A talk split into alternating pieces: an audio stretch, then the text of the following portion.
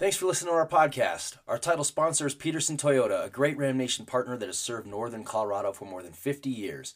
In the car business today, inventory is scarce and new cars are harder to come by than ever, but Peterson Toyota has new cars coming in daily and they're supporting their local customers and giving first priority to Fort Collins and surrounding city residents. Now you can buy cars online through Peterson's Smart Path system. You can easily find your vehicle, customize payments, apply for financing, finalize your purchase, and then schedule pickup or delivery. See the new to certified pre owned vehicles Peterson has to offer, and their knowledgeable, friendly staff will help you find the one that is right for you.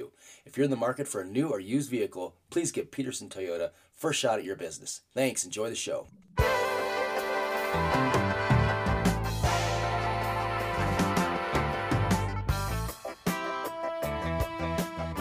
Welcome to Ram Nation Radio. I'm Joel Cantalamessa, joined by Mike Rowe and a very special guest, Steve Ivy, today of Crackers College Hoops blog. Before we get started today, I wanted to just was telling Mike this off the air, but our condolences to you and your family. Mike's dad passed away last week.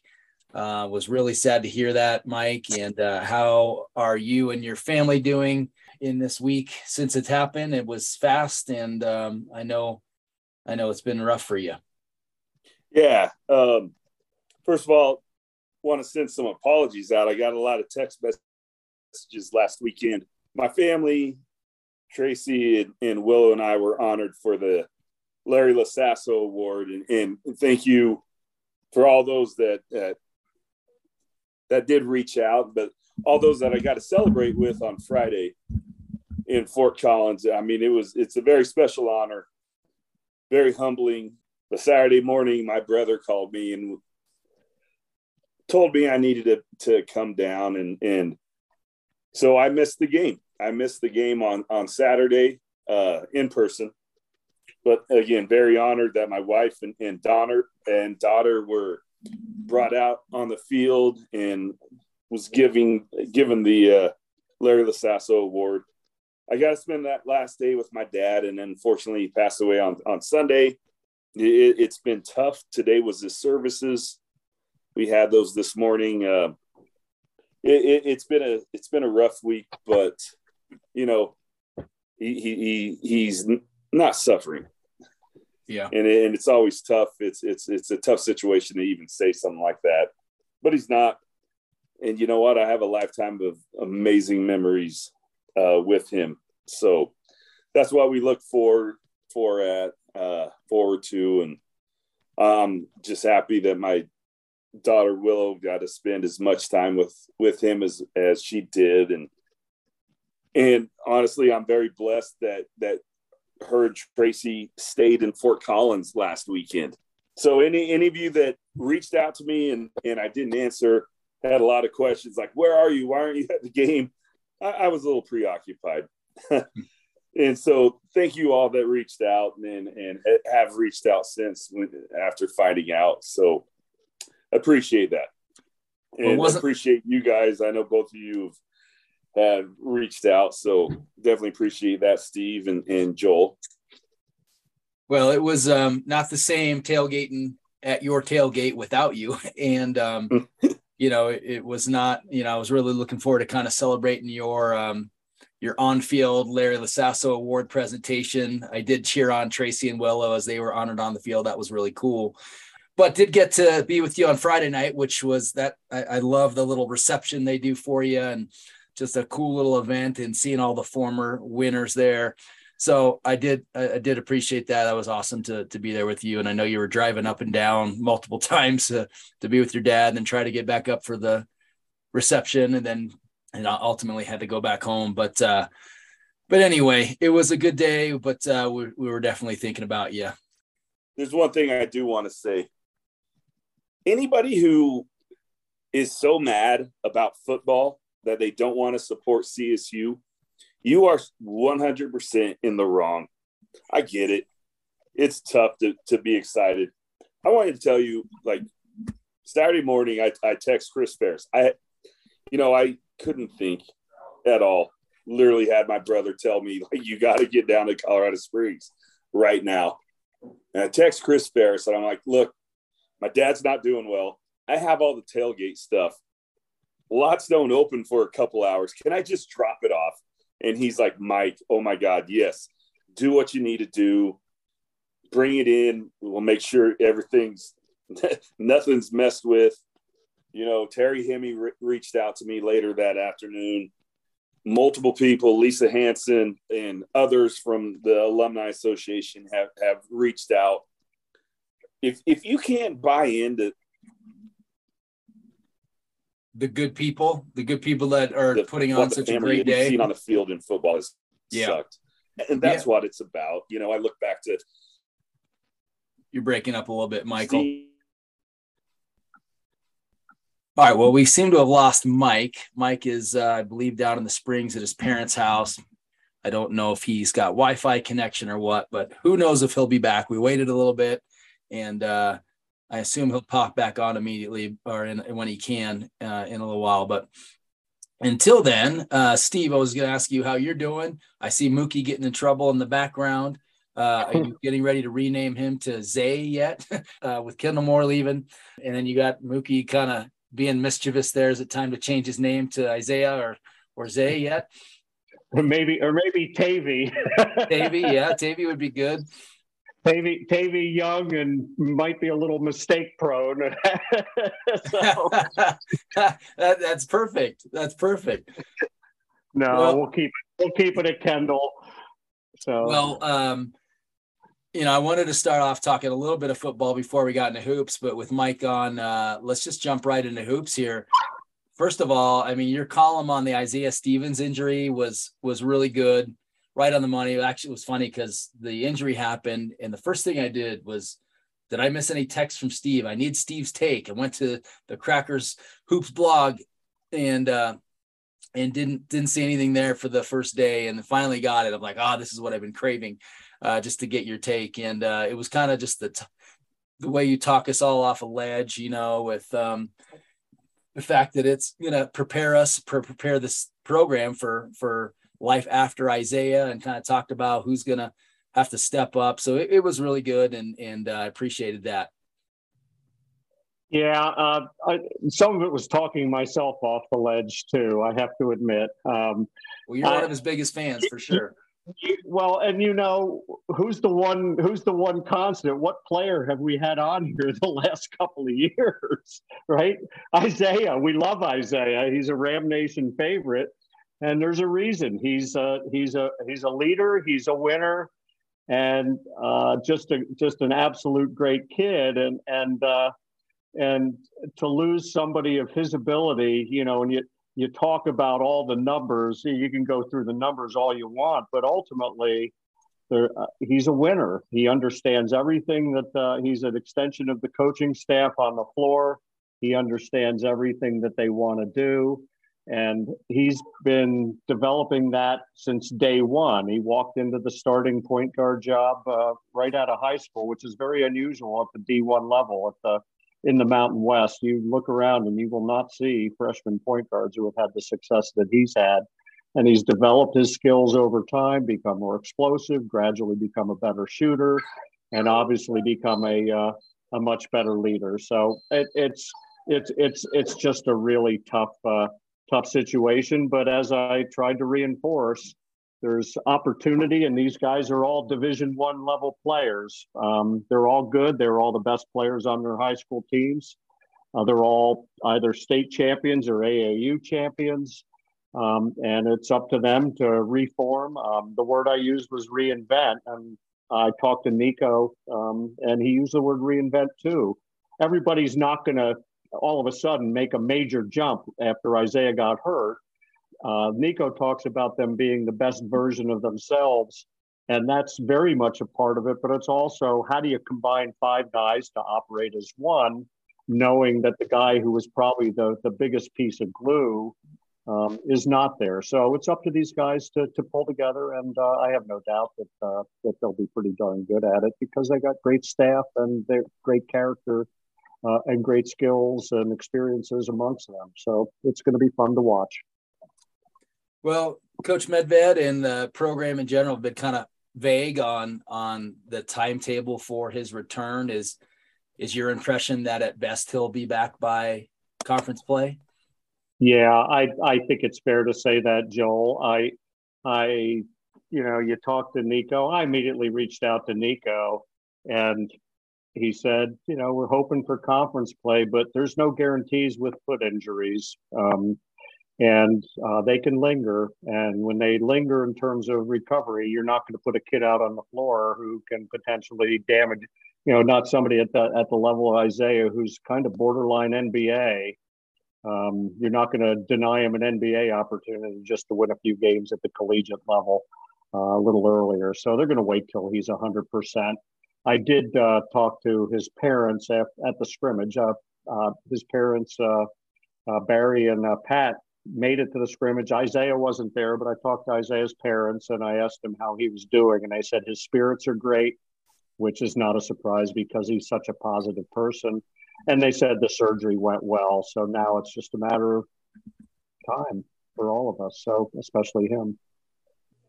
How does CSU manage without him, who's their floor general? Uh, he provides leadership. He's kind of the calming influence for both the team and the fans. It was he was the one reason why you could still get excited about this season in in the absence of David Roddy. But you know the ability to dish easy baskets, to score himself, to score especially when the game is on the line. How do you how do you manage? Yeah, you know, so first, how do you replace a guy like him at, at his position? And you've got two young players, um, uh, Baylor Hebb and uh, and Tavy Jackson, all ready to step in. They were going to be understudies this year. Baylor got a few minutes last year, but really not much. If you look at how CSU has operated since Isaiah has been here, Isaiah has gradually increased his minutes.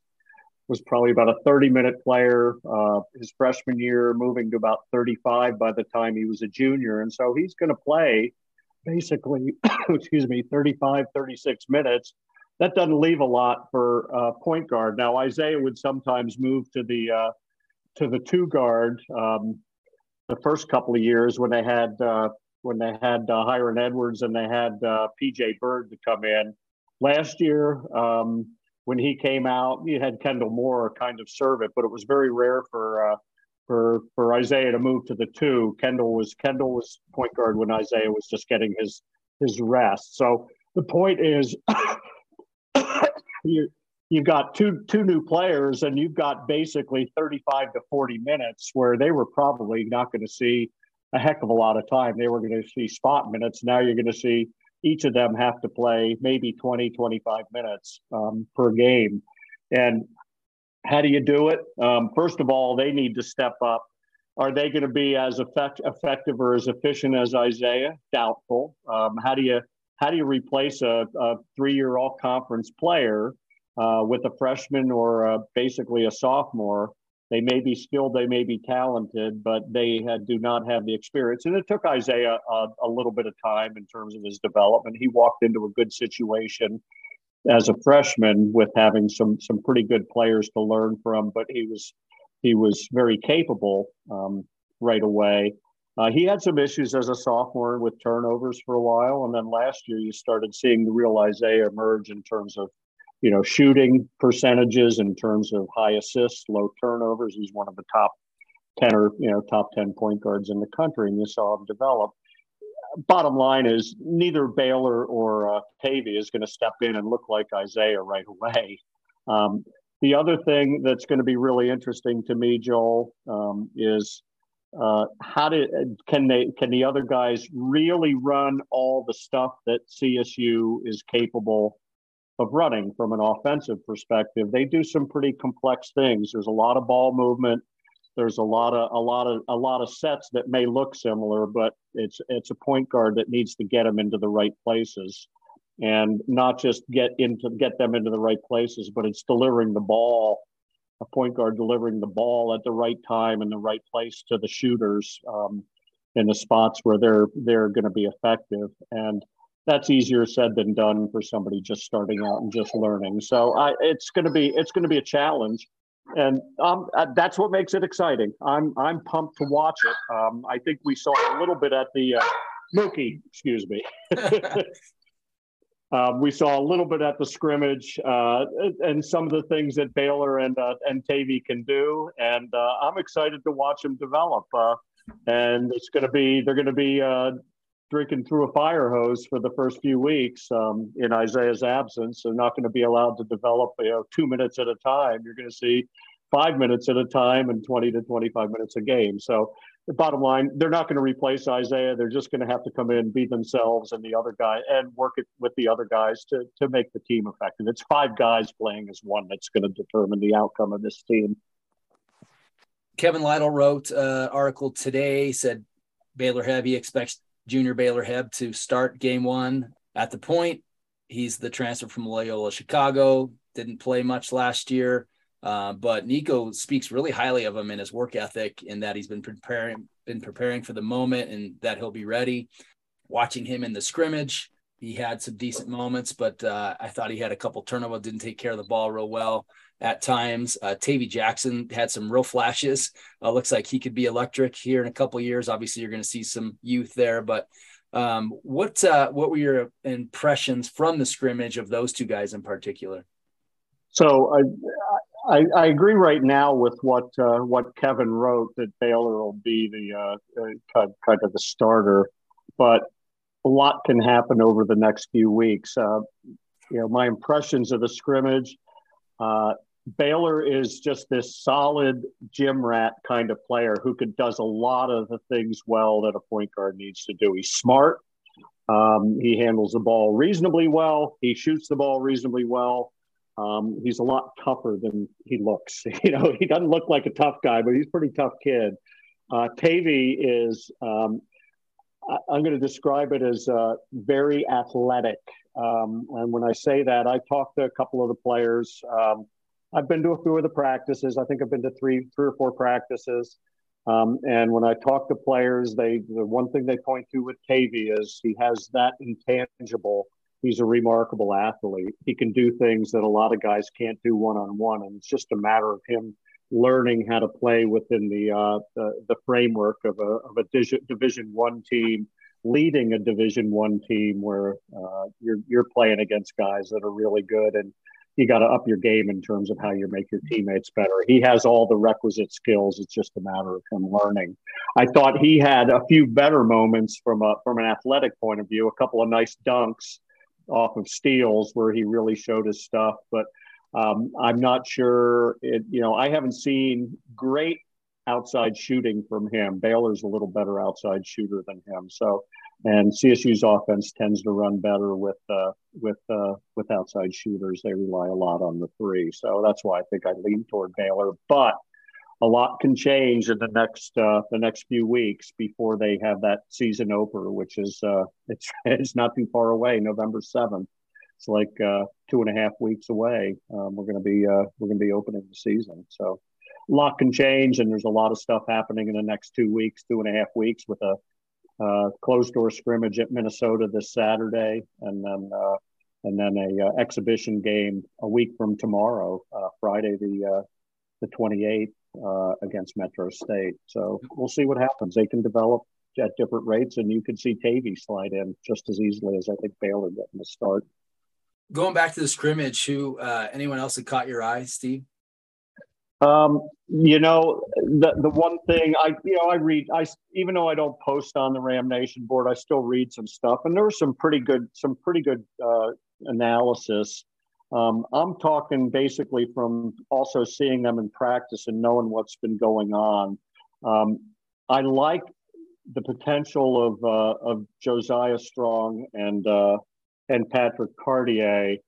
Um, I don't think they necessarily showed out as well in the scrimmage. Patrick moving between the four and the five, he's he's learning a lot, and I think he's going to be a, a pretty good player. Um, Josiah Strong has missed a lot of practice the last few weeks. He was they were worried he had mono and he might be out a while, but he's back. And so if he didn't look quite up to speed, a lot of that was driven by uh, illness.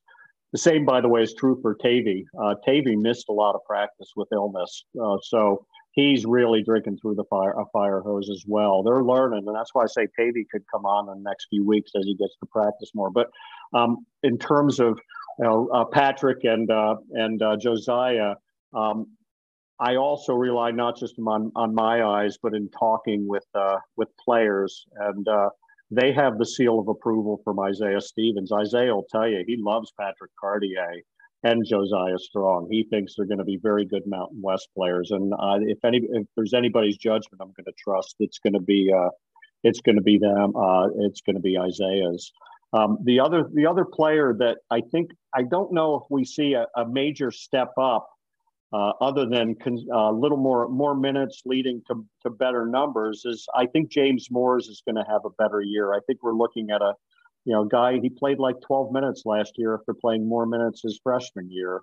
I think he's going to play 20 to 25 minutes, and you're looking at a guy who's going to score a little more and rebound a little more and basically take up a little more space. Um, if you noticed, if you went to the scrimmage, uh, he hit a jump hook. And I, I've always made the argument that big guys need to develop one shot other than finishing at the rim. Big guys need a good jump hook. James made a jump hook. That was the first time I've ever seen him make one in a game like situation.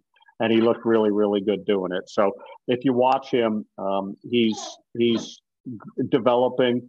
Um, he's shooting better from the outside. He won't shoot uh, much, but uh, he's shooting better from the outside as well. And I think we'll we'll, we'll be pretty strong there. Um, I if you watched uh, you know, they they switched players. They played three eight minute periods and switched players between green and gold.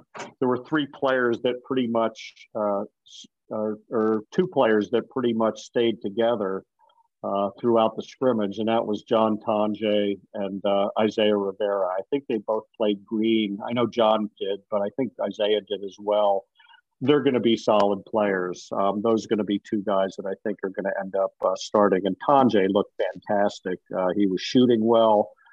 Um, I don't know if people noticed this uh, who went to the scrimmage, but he slimmed down a little bit. He was probably about 220 last year. He looks much quicker at 210. Um, and I think if he stays healthy, he's going to be have a hell. We're looking forward to a hell of a year from John. So those guys I think stood out. Um, the freshmen, Jack Payne, uh, Kyle Evans, that development and growth. Uh, I think Jalen Lake will make a little bit of a leap. Uh, he's a little bit stronger. He looks good. He looks solid. He'll be one of the first guys. I don't know if he'll start ahead of uh, Rivera, but I think he'll come off the bench and he'll still play 25 minutes this year in a similar role to what we saw from uh, Tonje last year. So, so I think those guys look uh, look pretty good. And and like I said, I I like the way Tavy looked, uh, considering how little he's had a chance to to practice. Evans will probably have to play this year. He probably would have been a guy that would have redshirted if he still had Jennison, right? But he, he's going to be forced to get some minutes. Yeah, I I think you know you, you know he's got five fouls. That's all I can say. you know, and, and but a lot of times that's why you need big guys. Um, you, you need to fill the paint. He's not going to knock people around physically, but he runs the floor. He's a pretty smart player. He's a good passer. Um, he will fit into this offense over time really, really, really well because of the way CSU uses their bigs in terms of uh, initiating, uh, running the half court offense through the bigs at the top. Um, and so I'm not worried about him long term, but I, I don't think he has the uh, the uh, the weight yet to really uh, make an impact, uh, other than uh, you know a shot here or there. But interestingly enough, I you know if you if you think back to Niko's first year here, where he won all of twelve games, I can think to a, remember a game where Logan Ryan, who wasn't very good, absolutely ate up New Mexico. And you might see a game here or there where uh, where Kyle uh, has a really really good game, but um, we'll see. What uh who are you going to lean on for scoring? Tonje, Strong, Cartier, Moors? Uh, it's Lake? a it's it's a team it's a team thing. You're not gonna you you know how you going to make up 15 points from Isaiah and maybe he would have had seven and been good for 17 this year. It's a team thing, and I you're going to have to get double digits out of Tonje. You're going to have to get double digits out of Strong. You're going to have to get double digits out of uh, out of Cartier virtually every night, and then uh, and I think you're looking at Rivera, Lake, uh, Hebb, Tavy Jackson. Uh, some of them are, you know, not every night, but uh, you're going to have to see potential for double digit games from them.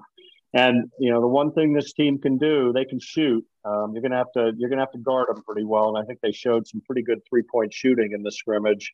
Um, but it'll be a challenge. There's no doubt it'll be a challenge, and so defensively, they're gonna have to be they're gonna have to be pretty good to to hang in with the with the better teams. So, but it's going to be a Joel. It's going to be it's got to be a team thing with everybody getting one extra hoop a game kind of thing, as opposed to one guy. One guy's not going to add five or ten points to his overall total. Hey, Michael's back. Hey, Michael. I'm back. I'm hopefully hopefully. what uh what do you think of our non-conference slate? Uh looking at it on paper wise, looks uh not as challenging as last year. How how important do you think that is, especially with Isaiah being out and uh for the our prospects this season? You know, Mike, I would argue it's probably very similar to last year's, maybe just a little bit down, but not really, because you know, while they open with a on paper maybe what are look like a few easier teams, the Gardner Webbs and the Southeast Louisianas, they quickly move into a uh, uh, multiple team event down in uh, the southeast. Uh, in uh, it's in Charleston, right? That uh, where they get South Carolina, who um, bottom of the SEC, but up and coming with a new coach, and uh, and they got a freshman point guard that's considered the I think one of the top point guard freshman point guards in the country. Originally committed to North Carolina and ended up at South Carolina. So that'll be a that'll be an interesting game. And win or lose, uh, you move on to uh, Davidson or College of Charleston. Uh, we know about Davidson being a solid A10 program, home of Steph Curry. NCAA appearances, NIT appearances, so regular postseason. Uh, College of Charleston, uh, decent decent squad this year. They'll be right around uh, hundredth, I think, in the uh, in the NET.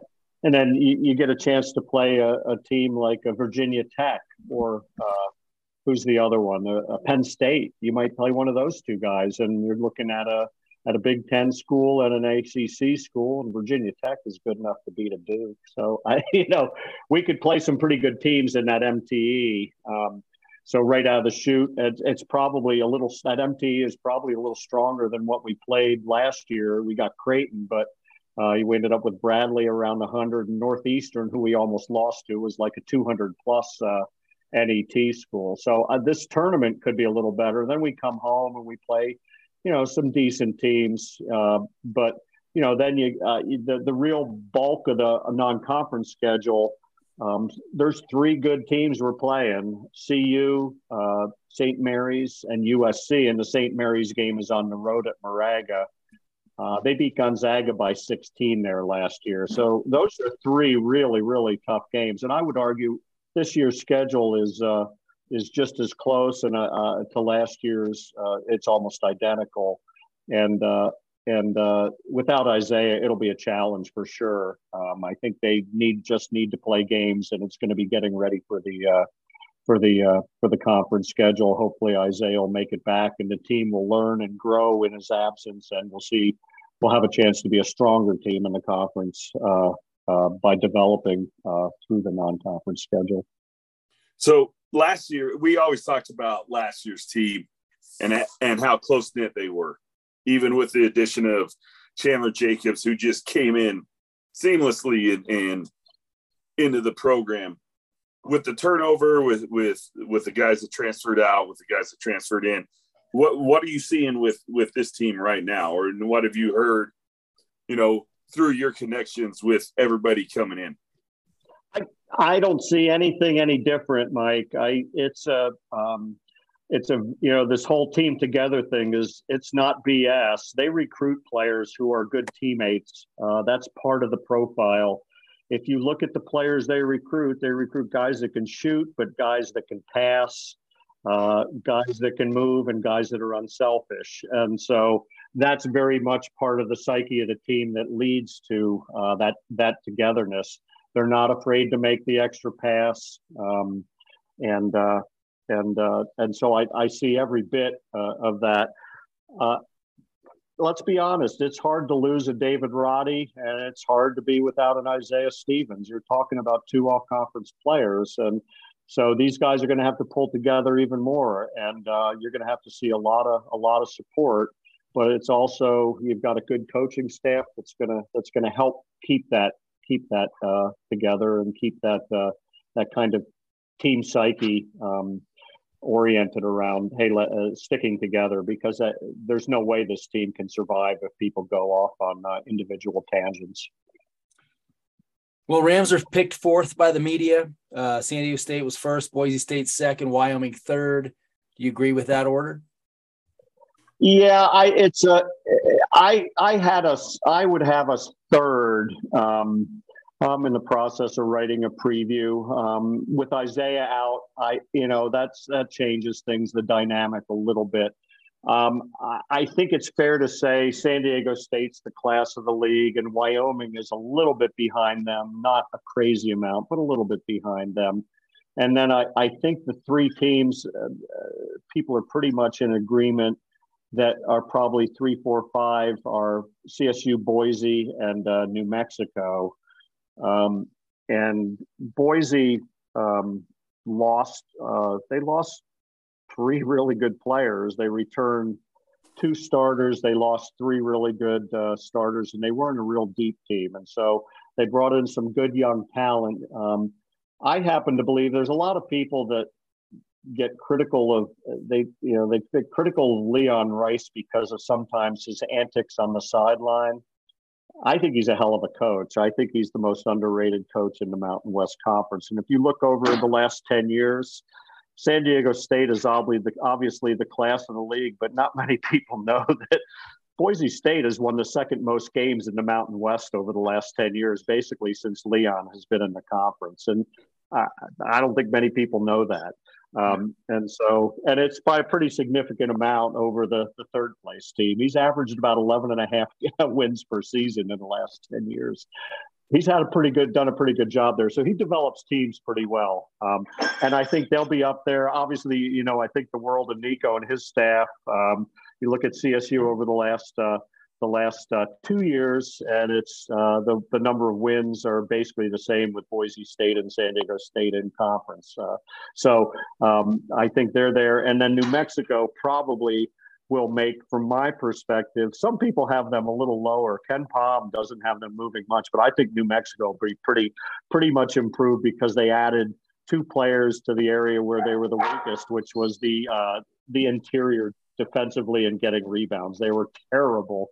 Um, they couldn't get an important rebound. If you think back to what David Roddy did down in Albuquerque, he shredded them to 30 plus points and got, every uh, rebound. And uh, and so um, I think they'll be improved. And then the next uh, the next Mookie Mookie Mookie, calm down. My wife had him locked out of the area where she's cleaning up. Hey, he just Mookie just wants to talk CSU basketball too. Yeah, yeah. So, so the, the, getting back, so the next the next layer of teams, um, Fresno, um, UNLV, um, and uh, God, who's the other one I would have in kind of the next the next layer? Nevada, maybe, and then uh, shoot, I'm forgetting one. Um, six through six through nine, pretty close Utah as State. well. Utah State. Um, and some of the some of the computer models are real high on Utah State. Some are real high on Fresno. I'm not as I'm not as high on them. I think they have some important stuff to uh, replace. Uh, Utah State losing uh, their two best players were their bigs, um, and they're both gone. And uh, so they brought in a couple of players that are pretty good, but I, I just don't see it uh, them being any better than last year. And then uh, Fresno lost Orlando Robinson, and and I'm not a big fan of Fresno and the, their coach that doesn't know how to coach any kind of offense. They lost the guy who was uh, who had the ball on 35% of their offensive possessions. He was touching, he was doing something with the ball, either uh, basically shooting. So uh, the loss of Orlando Robinson, I don't know how, how Fresno State's going to store score. UNLV, I like what Kevin Kruger does from a coaching perspective, but they're all a bunch, and they're old. They, he brought in a bunch of fifth year transfers, hmm. um, a, a ton of fifth year transfers. And they're all defensive players and they don't have a go-to scorer. They lost their two best scorers. And so they're going to be san diego state light what san diego state looked like last year the ability to score 40 points or 50 points. That will be unlv on a regular basis this year. They'll win some games because they play good defense. Um, and then nevada uh, nevada lost their two best players their two leading scorers. So um, and they don't return a heck of a lot. They brought in a couple of transfers, and I don't think it's going to be a significant improvement over last year. So that's the next tier. And then uh, Timmy at uh, San Jose State, I don't think he's brought in a class like he brought in at uh, CSU when he brought in Ogaday and uh, and Travis Franklin. Um, I don't think he has those players yet. It's going to take him a little more time. And then there's Air Force. Um, God bless them. They do their best and they'll nick a team here or there, but it's just uh, it's a hard task for Air Force. So that's kind of the way I see it. I think CSU will fit nicely uh, if Isaiah's back into that with a chance to to beat every team in the conference. I don't think they're going to be good enough to to win at the uh, to, to win the conference this year, but I think they can win. Uh, they can win 13 games. So you talked about Wyoming, Maldonado. I mean, we've seen him. He's he's destroyed us, but he's also somebody that could go over 20 you know, like he did in the in that play-in game. And I mean, he could he can disappear pretty easily. Ike, you know, I I was obviously he's a good player. He did nothing against us, and, and you could say a lot of that's due to, to David Roddy. I, I'm I don't see them being that high up. And it's not just because they're Wyoming, because I've seen some great Wyoming teams. I just everyone wants to talk about these three transfers from the Pac 12. That's an inferior conference basketball wise to the Mountain West. These guys were bench players, didn't see minutes at all. So I'm just, what are, what are you seeing in Wyoming that you see that they're just below San Diego State? Is it is it Maldonado and Ike? Yeah, I, I think it's Mike. I think it's fair to say that yeah. I mean, I, uh, was the player of the year, preseason player of the year in the voting. And Maldonado is this is his sixth year. He's going to be 24 years old. I mean, this is like playing BYU. BYU. Yeah, yeah, this is like a BYU situation. Um, and so, and and and and those guys from the from the Pac-12, they're decent. They're good players. They were highly recruited players. Um, they're on the bench. They're on good teams, and so I don't want to. I don't want to poo-poo them. They're they obviously have holes in their game, or they would have been playing more minutes and been more effective at the at the at the Pac-12 level. Um, I think the bigger challenge. I I think they have a they they did something they needed to do. Um, is uh, if you look at uh, Wyoming last year, they basically played six players and they got gassed. And over the course of the season, they were they were pretty dead by the end of the season. And what they did was they added depth. That being said, um, I think their biggest challenge is, and if you look at the history of Jeff Linder coaching, he doesn't like playing more than seven players. Is he did it at UNC? He's done it at uh, at um, at Wyoming, and whether you like it or not, coaches have habits. Um, you know, Niko last year played 10 players and you'd hear all kinds of national criticism. Oh, he's got to cut it down to eight or nine. And he stuck with 10 for a reason. Number one, um, he thought the team was better. But number two, he's developing the younger players. Um, and he was making sure they were getting important minutes during important games. Um, I don't know if Linder is going to, it remains to be seen. Can he play eight, eight or nine or ten guys. He's got he goes ten deep, but can he play them all in a way that's effective um, when they're running? So let's let me take a step back too. What was their offense last year? Ike down low, Hunter Maldonado backing people down with his butt and shooting over people, and they scored forty points a game between them. And between them, they handled 65 to 70% of the possessions. The only other person that really touched the ball was Drake Jeffries shooting threes. How many of these guys are going to be happy that when they're playing, maybe when they're playing 20 to 25 minutes, you know, whether it was off the bench or, you know, uh, limited starting roles, how many of them are going to be happy getting eight minutes a game? and I he's got a challenge. Um, and that's I think it's I think it's Linder that has the challenge. I think he's got a good team. Now, I also want to say he's a darn good coach. And so if he yes. figures it out. That's what I do think they'll. I do think he will figure out how to how to use those guys effectively. And Mike, I I disagree with you a little bit. Those guys that came from the Pac-12 are they're decent enough where they can they can have some level of success in the Mountain West, and that added depth for Wyoming will make them, I think, a pretty a pretty good team. But you got to use them. Um, you can't just have them stand around and be tall and play defense and grab rebounds. They're going to want to shoot too. They they don't come here uh, they didn't come here just to play in Wyoming for a Wyoming team in the Mountain West. They transferred because they wanted more playing time, not less. and uh, and and that'll take away from the guys that have been recruited. So it, it's it's going to be an interesting chemistry uh, chemistry thing. They haven't had chemistry issues in the past, um, but it'll be interesting to watch what happens as they develop. Well, last hoops question for me. Roddy's game one with the Grizzlies versus the Knicks was last night uh, Grizzlies won 150 and 112 in overtime. I think he played about 13 minutes. Uh, he was first guy off the bench, I believe. He did go 0 for 6 from the field, a couple missed three pointers in there, got two offensive boards. He took a charge. He subbed him in late uh, for defense. Uh, at the end of regulation. I don't think they did have him out there for overtime, but at the end. But uh, your thoughts on on his debut? So, if you look at the numbers, they were terrible. Um, he didn't make a shot. But if you look at his mo in summer league and his mo in the preseason games, he did. The, he always started slow in the first. He always he didn't play a very good first game. Um, his shooting was off. Everything was off a little bit. Knowing him and watching him develop, you watch. He's going to start coming on. He's going to gradually get better and better and better.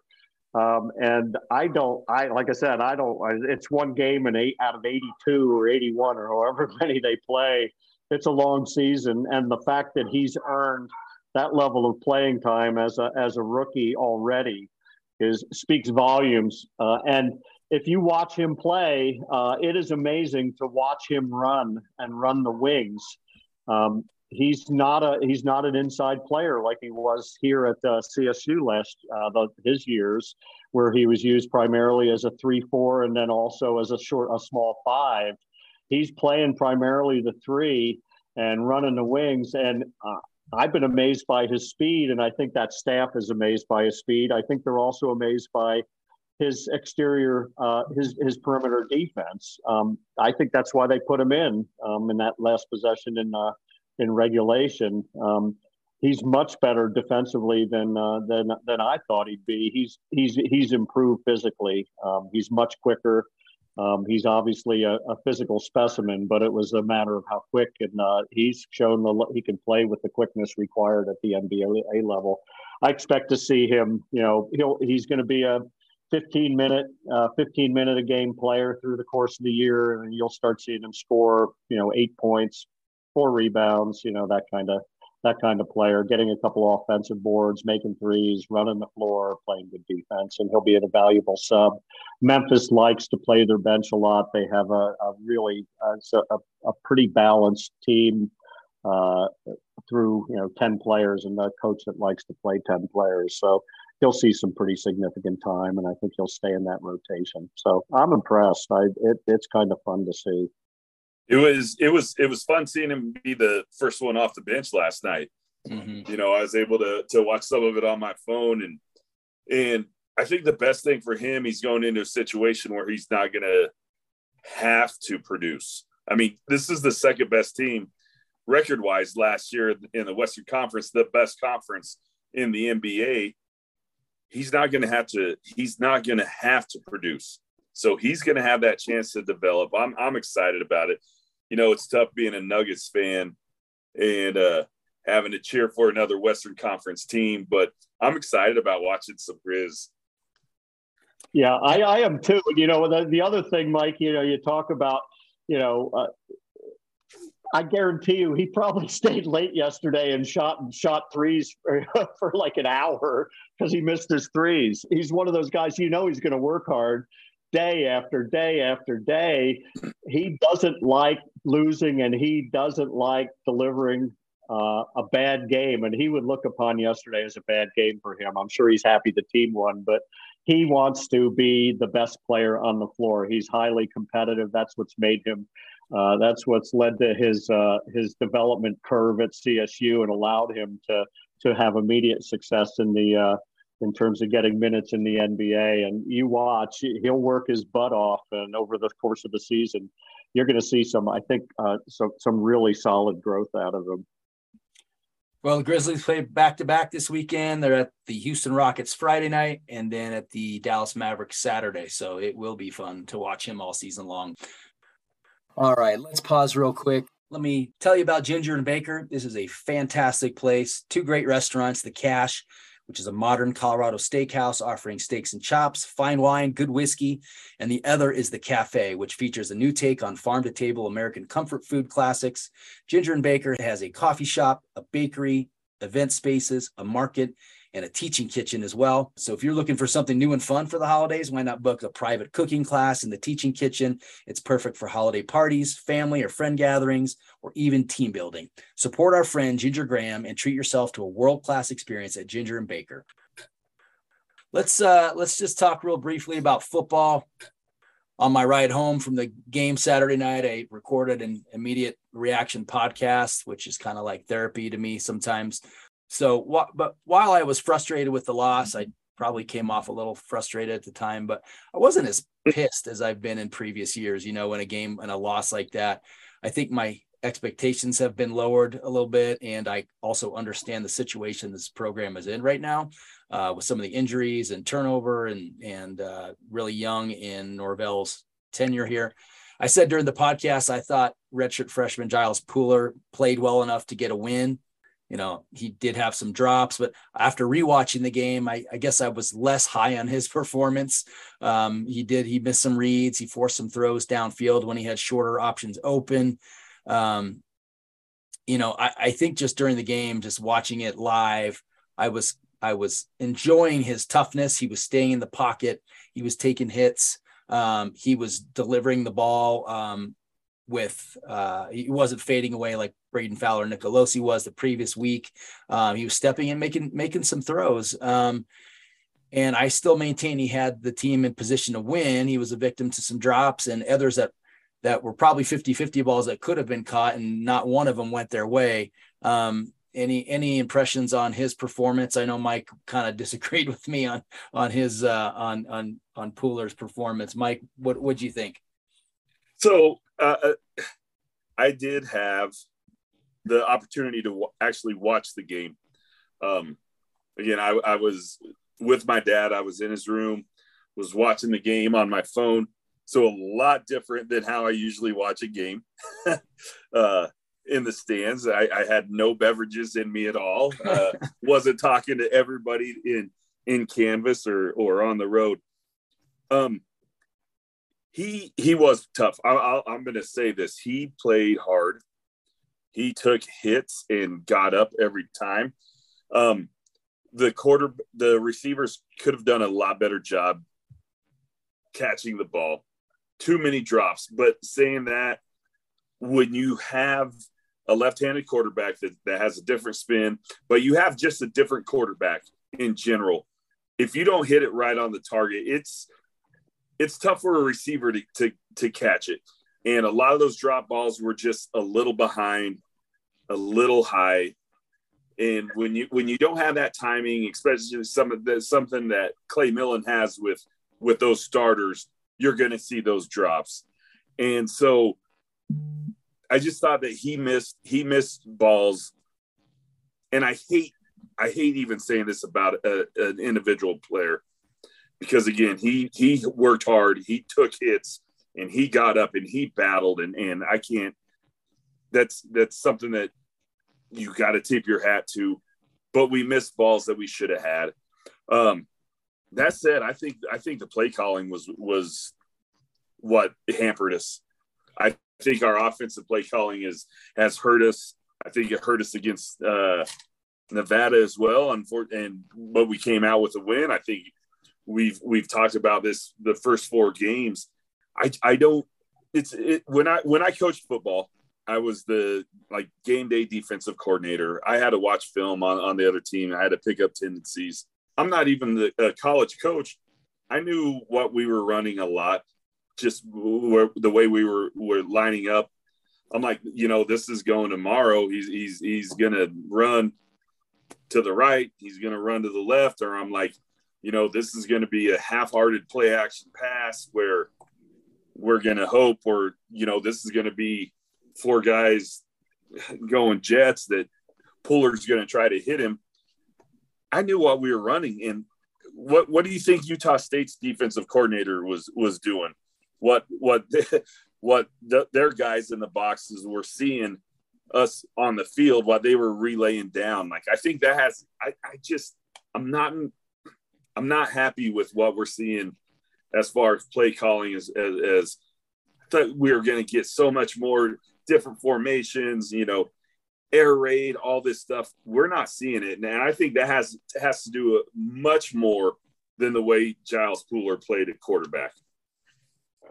Well, you read my mind, Mike, because that was my next question for both of you. Um, you know, I, I think the biggest blame, as much as I like Coach Norvell and the things that he's doing, I think that his play calling has left a little something to be desired, and um, it's conservative for a reason, right? I don't. Um, it, it can't be easy when you've got you're always behind the chains because of penalties. You're you're not executing. The, the, players are not executing. But I just don't think that he's putting the offense in a position to win.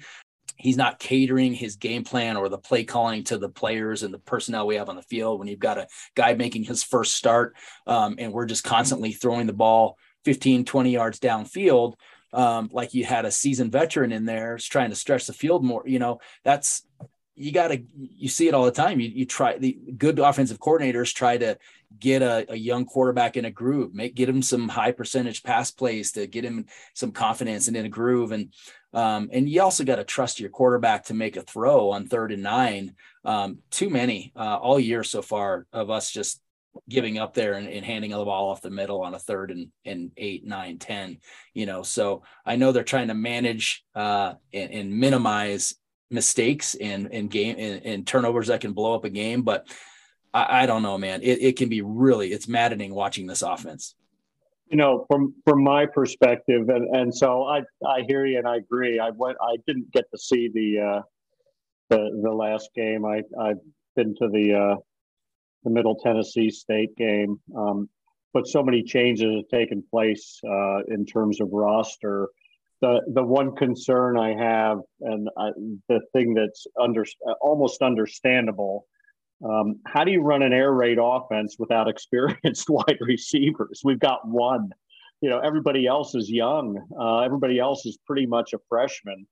Um, if you listen to to what they really need in terms of running an air raid, you've got to have a, a, a core of about eight really good receivers because you're running so many verticals that you're running yourself into the ground if you're running verticals on every you know if you only have two three four receivers and running verticals every two plays um, you can't do that um, and so you need subs and the, the biggest concern i have is look who you have right now you've got Tory Horton and a bunch of freshmen and freshman tight ends um, you, you have uh, you, you don't have Melquan Stovall. You don't have Dante Wright. You don't have EJ Scott. You don't have Ty McCullough all those guys leaving really hurt the team. And uh, and I, I let's face it, um, whether it's for the good in the long run, if they don't want to be here, I, it's probably best that they're not here.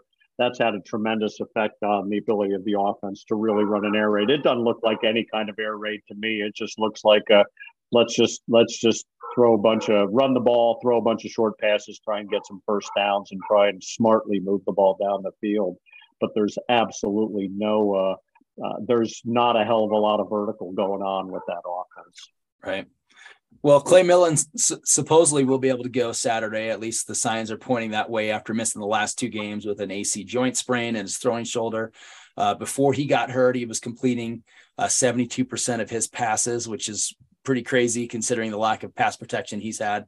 Uh, and then in the last two and a half games since he got hurt, Brayden Fowler Nicolosi and Giles Pooler completed just a combined 42% of their passes. So um, Millen struggled with some other things, holding the ball, holding onto the ball too long. Um, it's part of the reason that they gave up 25 sacks through the first four games that he was under center. Uh, but what, uh, when he's been in there, what have your impressions been of Millen uh, and how he's handles himself in in the four games so far? I'll, I'll say this, um, and, and, we talked we talked during those four those four games that stretch. Like He does hold on the ball a little bit too long, but we talked about it. I like the way that he moves in the pocket, uh, especially those first couple games. That that Michigan game, I, I like the way that he would duck under, or he would slide uh, either to the right or left and and look again that pick six against against Michigan that was actually a pretty good play he just he he moved in the pocket he slid he just missed that throw um we he will not face the kind of defenses he faced those first three games again I know Middle Tennessee State and, and anyone wants to say well look at look at what Toddy did against them and tip tip of the hat to him.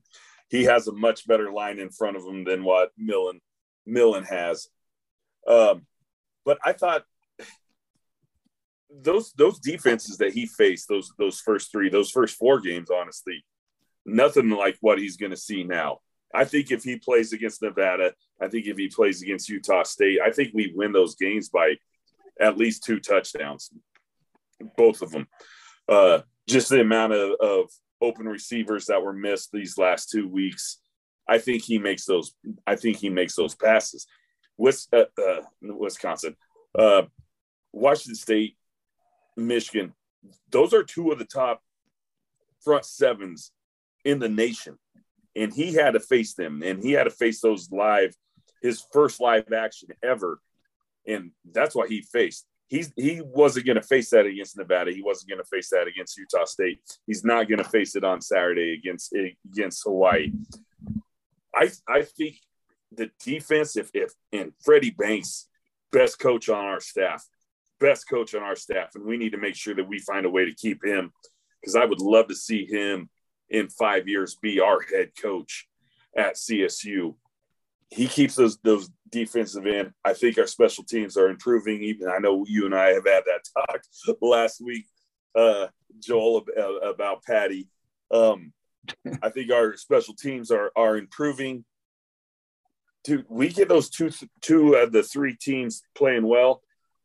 I think I think Millen's what Clay's what we need.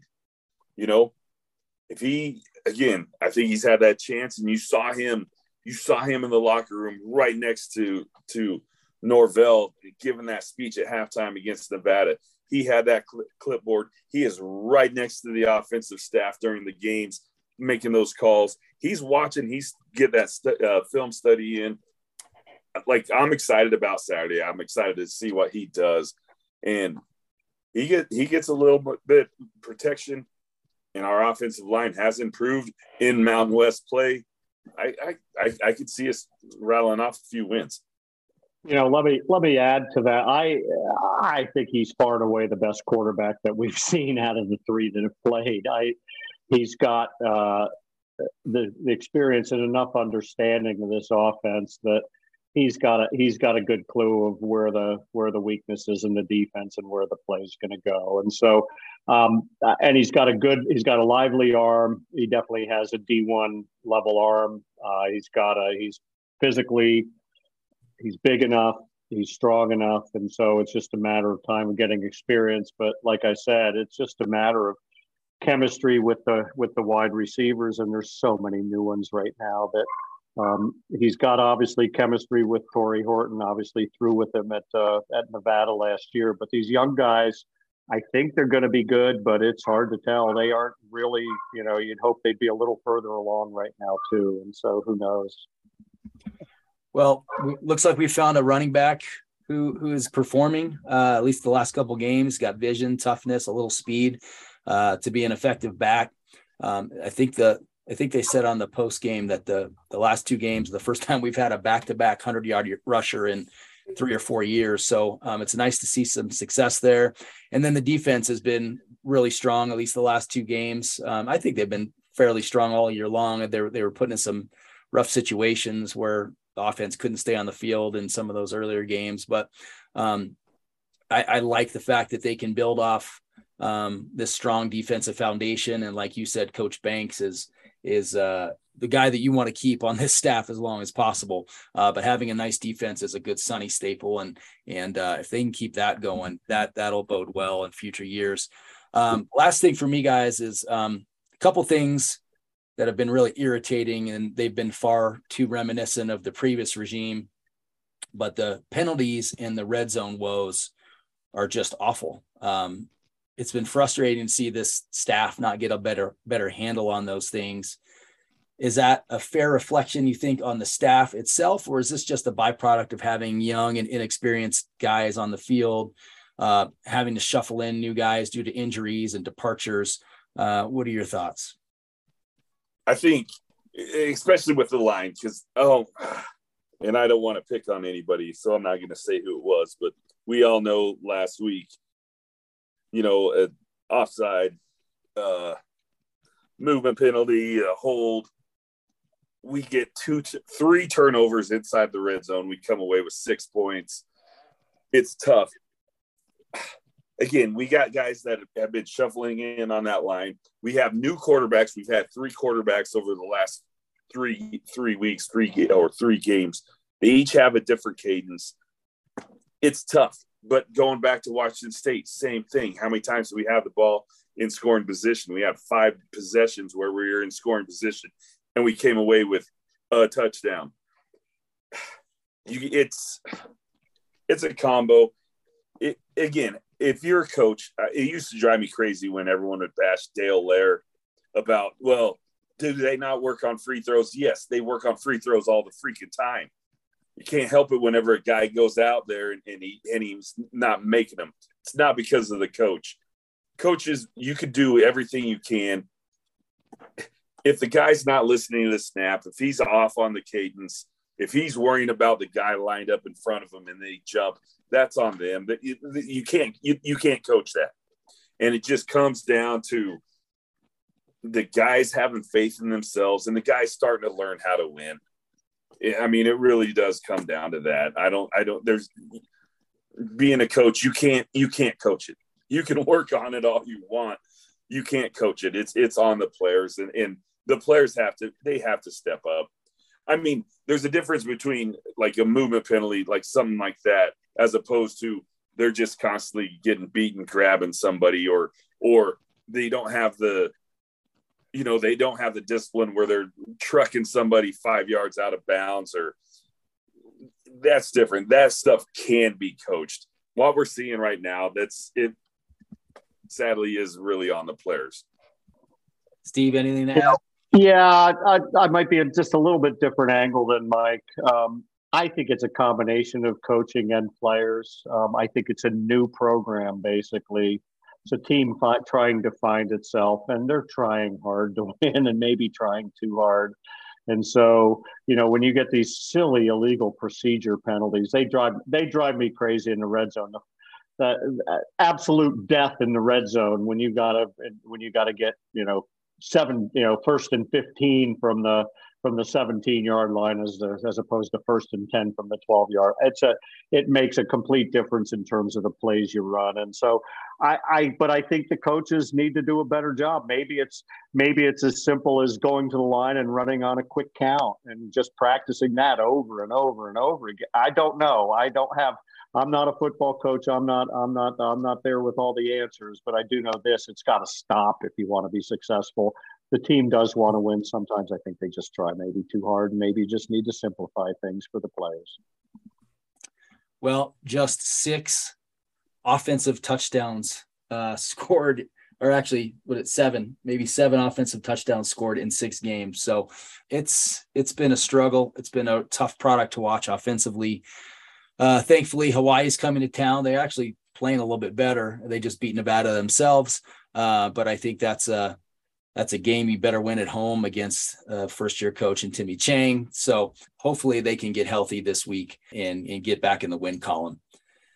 That's all I got for us, boys. Enjoyed the conversation. Thanks for being here. Thanks, Joel. I had a great time. It's good catching up. Uh, hopefully, we'll be talking more hoops over the next uh, next couple of weeks as we uh, as we get into the uh, the season. Um, and uh, it's like uh, buckle up your seatbelts. It's going to be a fun ride this year. I think uh, we're going to enjoy this team. Yep. Yeah, and I got to tell you, anybody on the on the I, I, get it, especially if you're in the Denver area, getting season tickets for for men's basketball or women or women's basketball. It's tough. You got all those weekday games can't always get up there. Get the flex pass. Get the flex pass. You can get five games, 10 games, 50 or 20 games. If you want to use all 20 tickets for one game, do it. Like it's it's been the best thing. Did it last year, did it this year. We already have our games picked out. Like, yeah, jump on it. That's a good jump way to do it. it. All right. Well, thank you, boys. Uh, Mike, thanks for battling through uh, the Wi-Fi issues and, and joining us after a rough day. but uh, I want to thank our sponsors, Stevenson Toyota and Ginger and Baker, who make this possible. Thank you all for listening. I'll unfortunately be missing Saturday's game. I'll be in Columbia, Missouri, visiting my daughter's homecoming at Mizzou. But I uh, hope everyone enjoys the state pride game at Canvas Stadium. And hopefully the Rams play their best game of the year, get a win. Either way, weather's supposed to be great, should be glorious on campus. Always great pregame, pre-gaming there on campus with friends. So enjoy and go Rams. Go Rams.